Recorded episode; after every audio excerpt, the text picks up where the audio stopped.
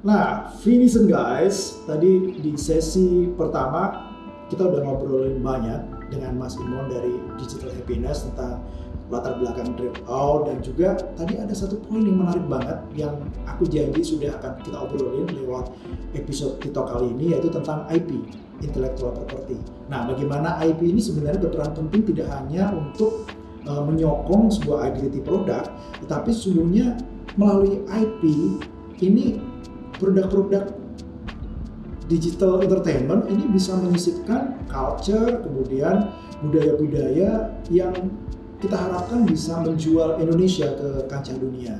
Ya, ini nanti kita akan fokus di obrolan ini dengan Mas Imon dan bagaimana sebenarnya dampaknya dan bagaimana juga tipsnya sih agar uh, jualan kita untuk identity ini bisa soft dan tidak terkesan apa ya hard sale dan bisa diterima oleh masyarakat global.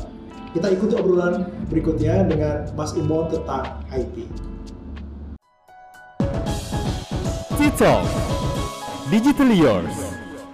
Oke, Mas Imon, kita ngobrol lagi nih, Mas. Ya. Aku mau ngobrolin spesifik tentang uh, IP nih, gitu. Tapi sebelum ngobrolin itu, aku pengen uh, pengen ngomong nih.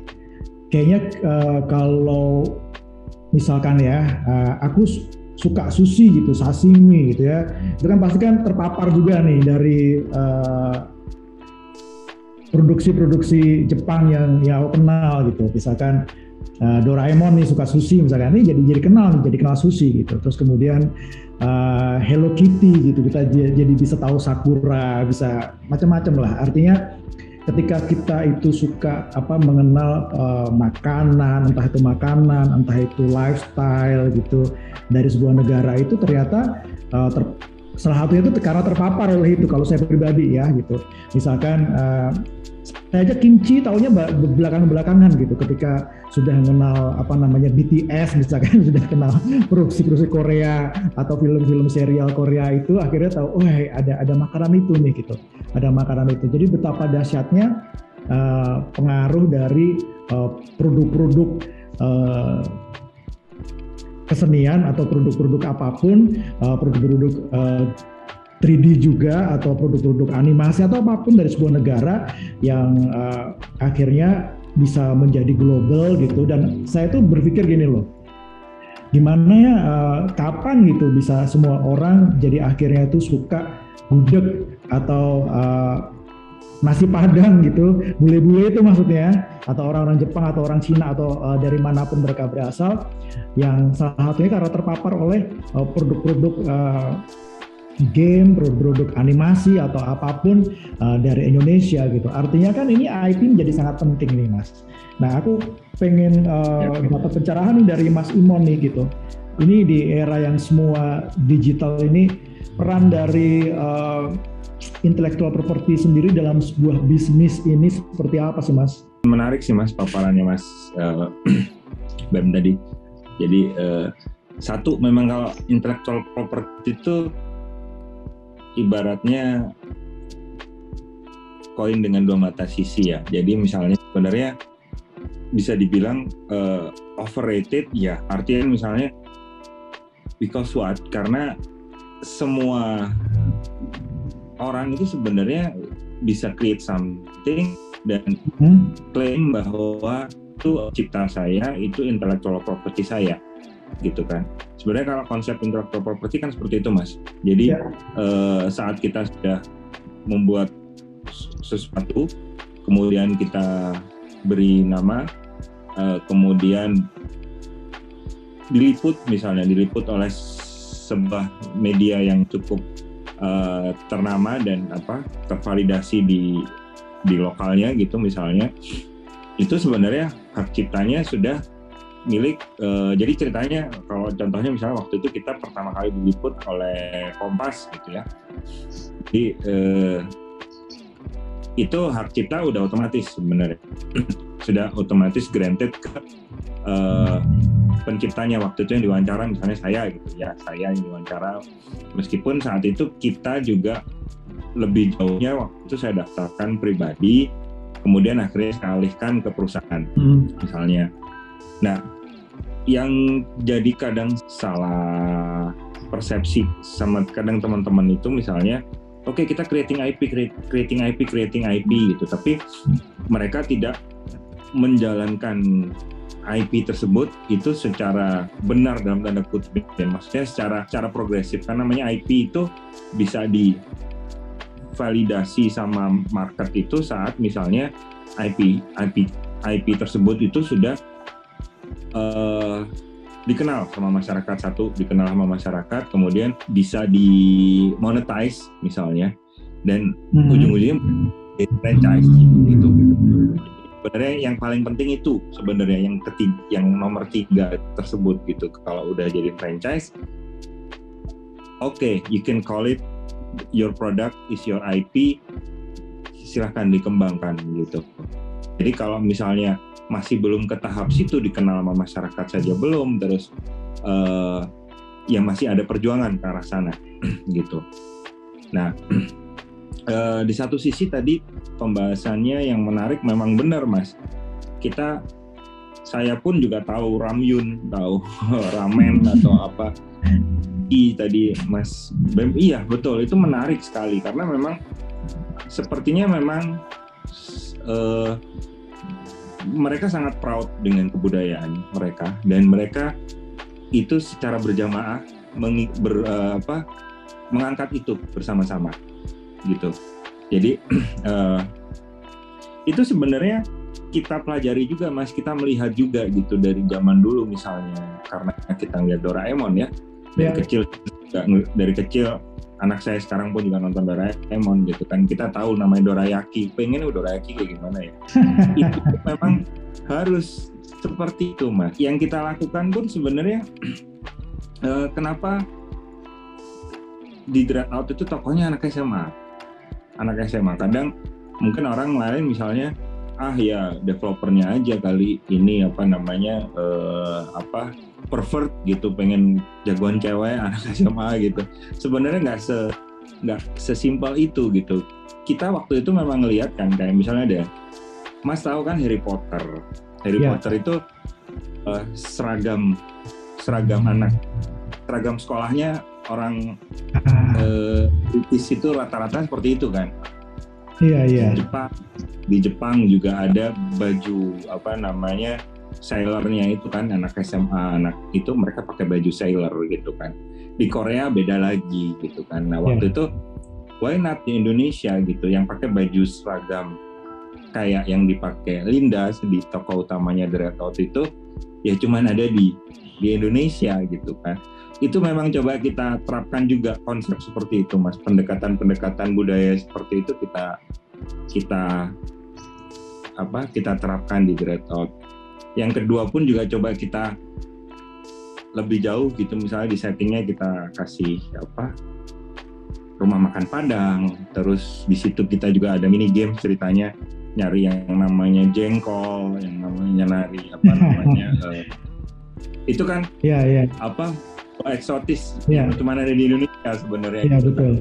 Itu coba kita kita ini kan sih di dalam pengembangan IP kita karena kita mimpinya salah satunya ya bisa seperti itu. Jadi like, everyone knows Padang, everyone knows Soto misalnya yang karena kita memang banyak sekali gitu banyak sekali yang yang bisa kita apa ya kita unggul di di di beberapa hal.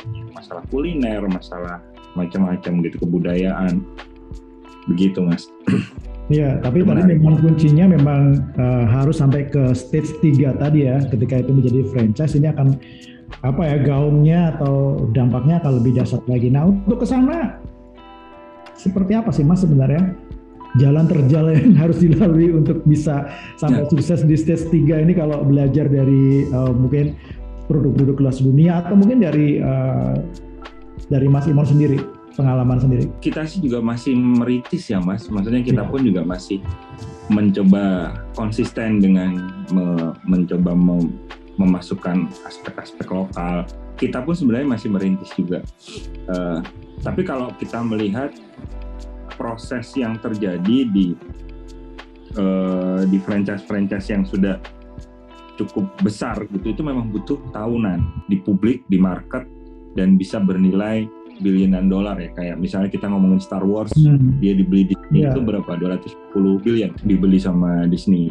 Tapi itu Star Wars dari tahun kapan? 1978 gitu mereka mereka si George Lucas itu apa namanya membangun si lore universe-nya si Star Wars itu. Jadi gitu sih mas. Jadi memang tetap butuh waktu passion, konsistensi dan validasi itu sih yang yang selalu harus kita apa eh, pegang begitu. Ya, itu memang kuncinya sih ya. Begitu kita eh, apa stop putus asa ya sudah gitu. Memang harus banyak perjuangan-perjuangan ya konsistensi memang. Nah ini eh, orang Indonesia ini memang eh, challenge-nya di situ konsistensi. Begitu belum sukses merasa udah gagal ya ya sudahlah gitu bye bye. Padahal sebenarnya itu adalah sebuah proses nih. Nah kita tuh memang harus prosesnya itu nah, harus kita apa namanya eh, kita jadikan budaya ini mencintai sebuah proses nanti pasti eh, di akhirnya akan akan ada hasil yang eh, luar biasa seperti kita mimpikan. Nah Mas kalau Betul. ini kan eh, era NF, NFT kemudian eh, metaverse gitu. Nah ini kalau kita bicara masalah bisnis berbasis eh, IP gitu, menurut Mas Imon ini nanti bakal akan seperti apa sih? Ini menarik juga mas pertanyaannya NFT mungkin lagi eh, apa lagi tren ya Hmm. apa hype tentang cuman memang saat ini ternyata kondisinya memang eh, agak bertolak belakang maksudnya Oh, ki- kita sebagai developer game Hmm. developer eh, dan NFT kreator itu marketnya berbeda nggak bisa semata-mata kita misalnya dread out saya NFT kan gitu. Itu komunitas dari dread out sendiri fanbase-nya dan komunitas gamer itu pasti akan eh, nggak bagus responnya. Karena bla bla bla ma- macam-macam lah. Wah NFT adalah buruk buat ekosistem dan panjang lah ceritanya. Pasti akan di bash community-nya. Oh, Oke oke. jadi yang terjadi sekarang itu memang banyak kasusnya ini mas. Jadi kayak hmm, developer atau publisher besar ya kalau publisher besar no problem ya. Mereka bermain-main di ranah NFT karena ya, budget mereka juga sangat besar ya. Kayak Ubisoft kayak Konami Square Enix segala macam itu mereka main di NFT pun meskipun di bash sama community-nya ya tetap jalan tetap jalan aja. Meskipun secara revenue mereka nggak publik juga nggak nggak nggak ada hasil yang positif atau uh, bagaimana. Cuman that's a big company. Ah, kalau untuk small developer pun bahkan banyak kasus misalnya uh, beberapa game developer yang apalagi sudah punya produk ya mas? Ya. sudah punya produk sudah punya IP itu mereka NFT kan kayak yang terakhir itu eh, ada developer dari UK dari eh, mereka punya IP game namanya Worms kalau Mas tahu Ya. jadi cerita tentang cacing itu cukup cukup lama IP mereka juga cukup besar dijadikan NFT itu langsung komunitas langsung mereject dan efek ke salesnya luar biasa gitu. Yang terjadi sekarang kondisinya seperti itu. Jadi memang meskipun kalau saya pribadi eh, sebagai developer pun sangat open ya terhadap hal-hal seperti itu NFT bahkan di tim kita pun secara personal mereka juga eh, minting dan punya NFT NFT sendiri gitu dari masing-masing personal di digital happiness gitu.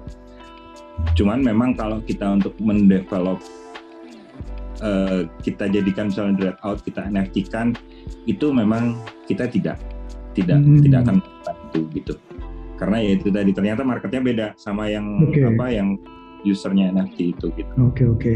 Jadi memang pendekatannya memang beda-beda ya. Tidak tidak harus semuanya itu eh, tren itu akan akan ke sana atau kita ikuti gitu ya Mas ya. Adopsi nggak nggak semuanya dilakukan. Mas kalau kita balik lagi tadi kalau kita cerita tentang eh, bagaimana akhirnya sebuah eh, produk, sebuah karya ini dari sebuah negara misalkan eh, bisa menjual budaya gitu kan. Seperti kita mengenal sushi, kita bisa mengenal kimchi, kita bisa mengenal uh, makanan Korea, atau kita uh, mengenal produk-produk makanan Amerika, fast food kan dari mereka. Gitu. Nah, uh, pentingnya IP dalam uh, mendukung nih mas uh, ekosistem empowerment termasuk kalau kita bicara masalah mimpi kita untuk menjadi uh, kekuatan besar di ekonomi digital karena uh, itu sudah menjadi visi Indonesia 2045 ini ya kalau menurut saya pribadi ini penting banget gitu. Tapi uh, boleh dijelaskan nggak mas uh, dampak dari uh, IP ini terhadap tadi terhadap pemberdayaan ekonomi, pemberdayaan ekosistem, kemudian juga uh, sampai ke apa ya istilahnya globalisasi identitas Indonesia atau bangsa di uh, kancah dunia. Ini uh, kalau menurut Mas Imon uh, seperti apa gitu pendapatnya? Mungkin ini yang yang kebanyakan teman-teman uh, juga rada salah paham menurut saya ya Mas Bam. Jadi hmm. kadang orang misalnya uh, ingin menunjukkan uh, cinta sebuah produk atau misalnya kita ngomongin produk lokal segala macam itu dibikin produknya itu in your face gitu. Misalnya hmm. jualannya in your face blatantly ya apa ya ya secara langsung gitu kan kayak yeah. misalnya wah ini Indomie enak sekali ya gitu. Atau uh, misalnya kita jual misalnya uh, perang Majapahit atau apa gitu kan. Yeah ya misalnya kita kita jual produknya itu seperti itu. Uh, nah yang terjadi sebenarnya yang kita pelajari dari beberapa apa namanya beberapa uh, produk yang sukses tersebut itu caranya bukan seperti itu jadi mereka lebih mengutamakan intinya dulu. Misalnya kalau kita memang mau bikin film misalnya atau mm -hmm. kita mau bikin game, filmnya harus bagus satu gitu. Jelas yeah. film harus dulu gitu kontennya harus bagus bikin fondasinya intinya harus kuat dulu gitu ya kalau film ya udah ceritanya bagus duluan gitu ya oke okay. Bagus dulu actionnya harus bagus yeah, pokoknya yeah. harus bisa intinya nah masalah ke belakangnya itu misalnya ada unsur-unsur misalnya film Korea jagoannya dia makan ramyun lah terus tiba-tiba dia lagi barbekyuan terus akhirnya berantem di situ lah itu sebenarnya aspek uh, subliminal gitu. Hmm. Jadi in your face gitu kan misalnya kan explore Korea bla bla. Bukan kayak gitu pendekatannya. Jadi yang kita kadang salah kaprah teman-teman itu kayak bikin wah gue bingung bikin game yang Indonesia banget gitu bikin judulnya yang apalah gitu yang Indonesia lah yang uh, misalnya jualannya yang yang in your face gitu padahal ya itu tadi core-nya dulu gitu. Yang penting game kamu Iya, yeah, betul. Ya, seperti itu baru kalian bisa masukkan tuh. Uh, karena balik lagi karena misalnya kalau kita ngomongin game, kalau game lu bagus, apa namanya, yang mainin banyak, orang akhirnya curious terhadap terhadap uh, mereka akan digging lebih dalam kan mas tentang apa yeah. namanya tentang game ini eh, game ini apa sih? Di Indonesia kok kayak begini sih? Apa namanya uh, apa uh, ada apa sih di Indonesia? Bener nggak sih? Ada oh ada ternyata di Indonesia seperti ini itu kejadian waktu dulu di Dread Out sih misalnya kayak misalnya kita dulu di ini mas di di base juga sama bule-bule ini apaan ini uh, sorry untuk para feminis gitu kan ngeliatin ini baju SMA-nya kok ketat banget sih nah waktu itu bahkan ada community yang bukan orang Indonesia itu yang yang yang nge-support nge kita gitu. Guys, lu lihat deh, Indonesia pada tahun sekian itu bajunya memang seperti ini. Gitu roknya memang agak pendek gitu, bukan bukan apa namanya? bukan maksud developer itu pengen apa nunjukin apa baju eksploitasi gitu ya. Gitu, eksploitasi gitu. Jadi kayak gitu-gitu lah, Mas. apa namanya?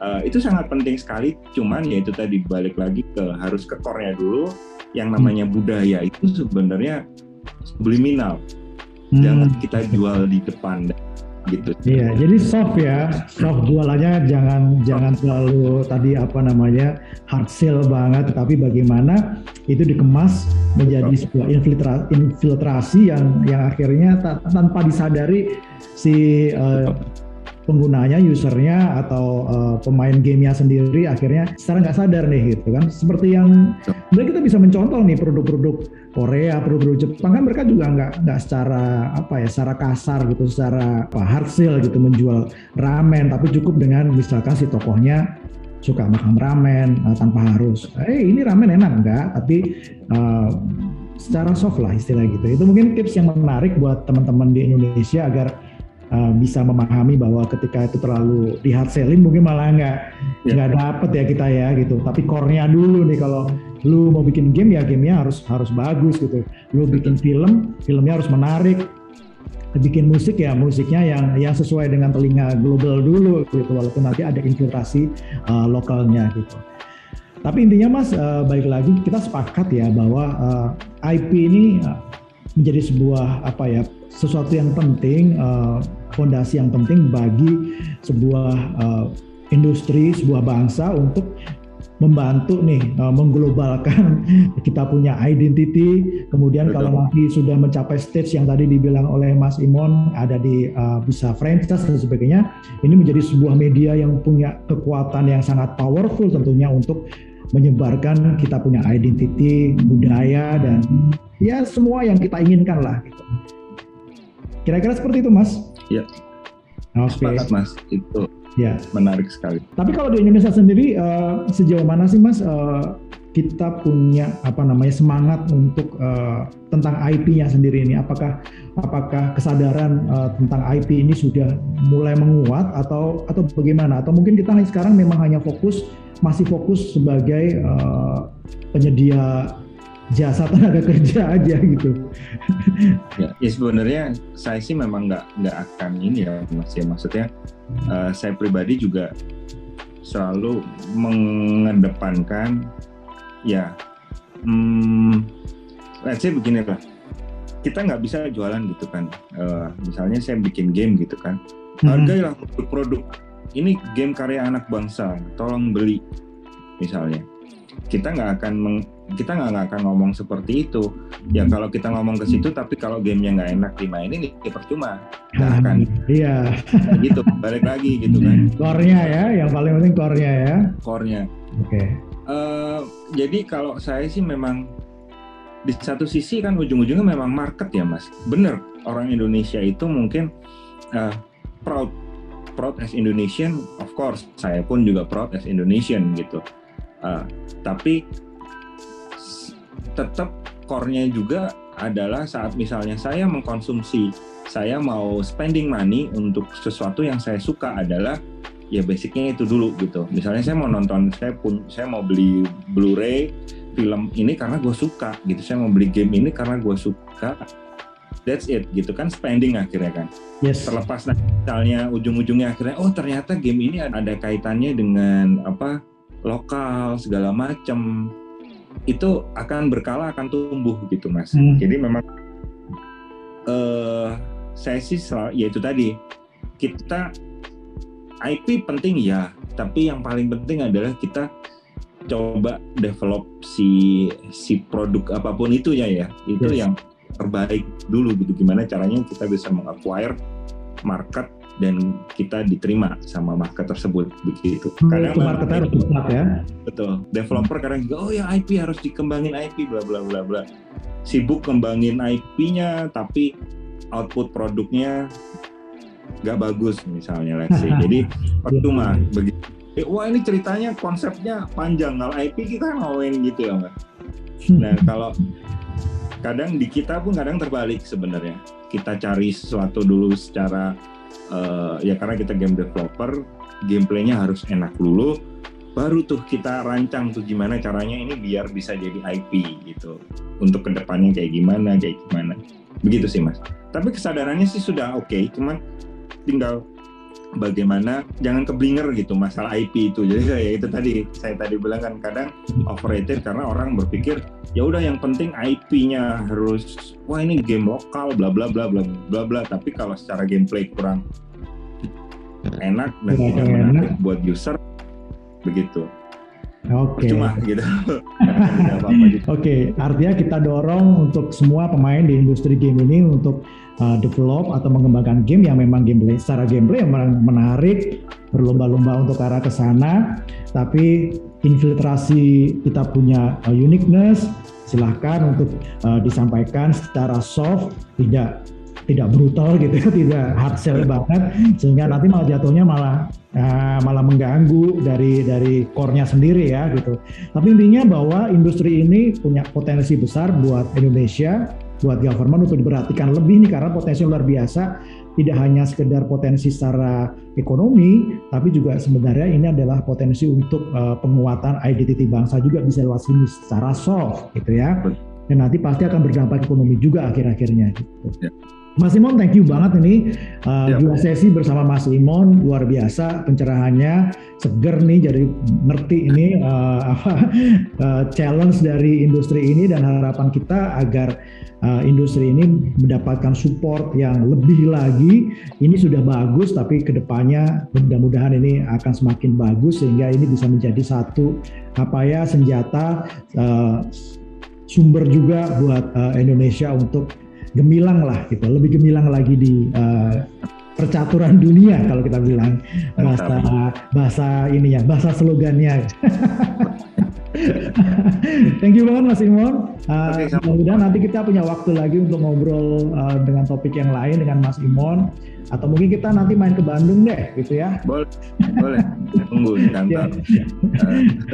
Oke, okay, salam buat teman-teman uh, Mas Simon semuanya, tim semuanya, Digital Happiness semoga makin sukses dan harapan kita industri game Indonesia semakin jaya juga deh. Yes. Oke okay, Mas Simon, thank you banget. Sehat selalu Mas. Sampai ketemu yes. lagi kita ngopi-ngopi bareng kita nanti di Bandung. Thank you Mas. Yo. Mari. Oke, okay, buat netizen semuanya, uh, demikian tadi obrolan kita dengan uh, Mas Imon dari Digital Happiness. Semoga ini bisa menambah wawasan kalian uh, betapa potensi industri luar biasa dan tadi kita uh, bicara juga masalah IP dan dampaknya terhadap ekosistem empowerment maupun ekonomi empowerment dan identitas kita sebagai Indonesia. Thank you banget, jangan lupa subscribe, like, dan komen di bawah ini.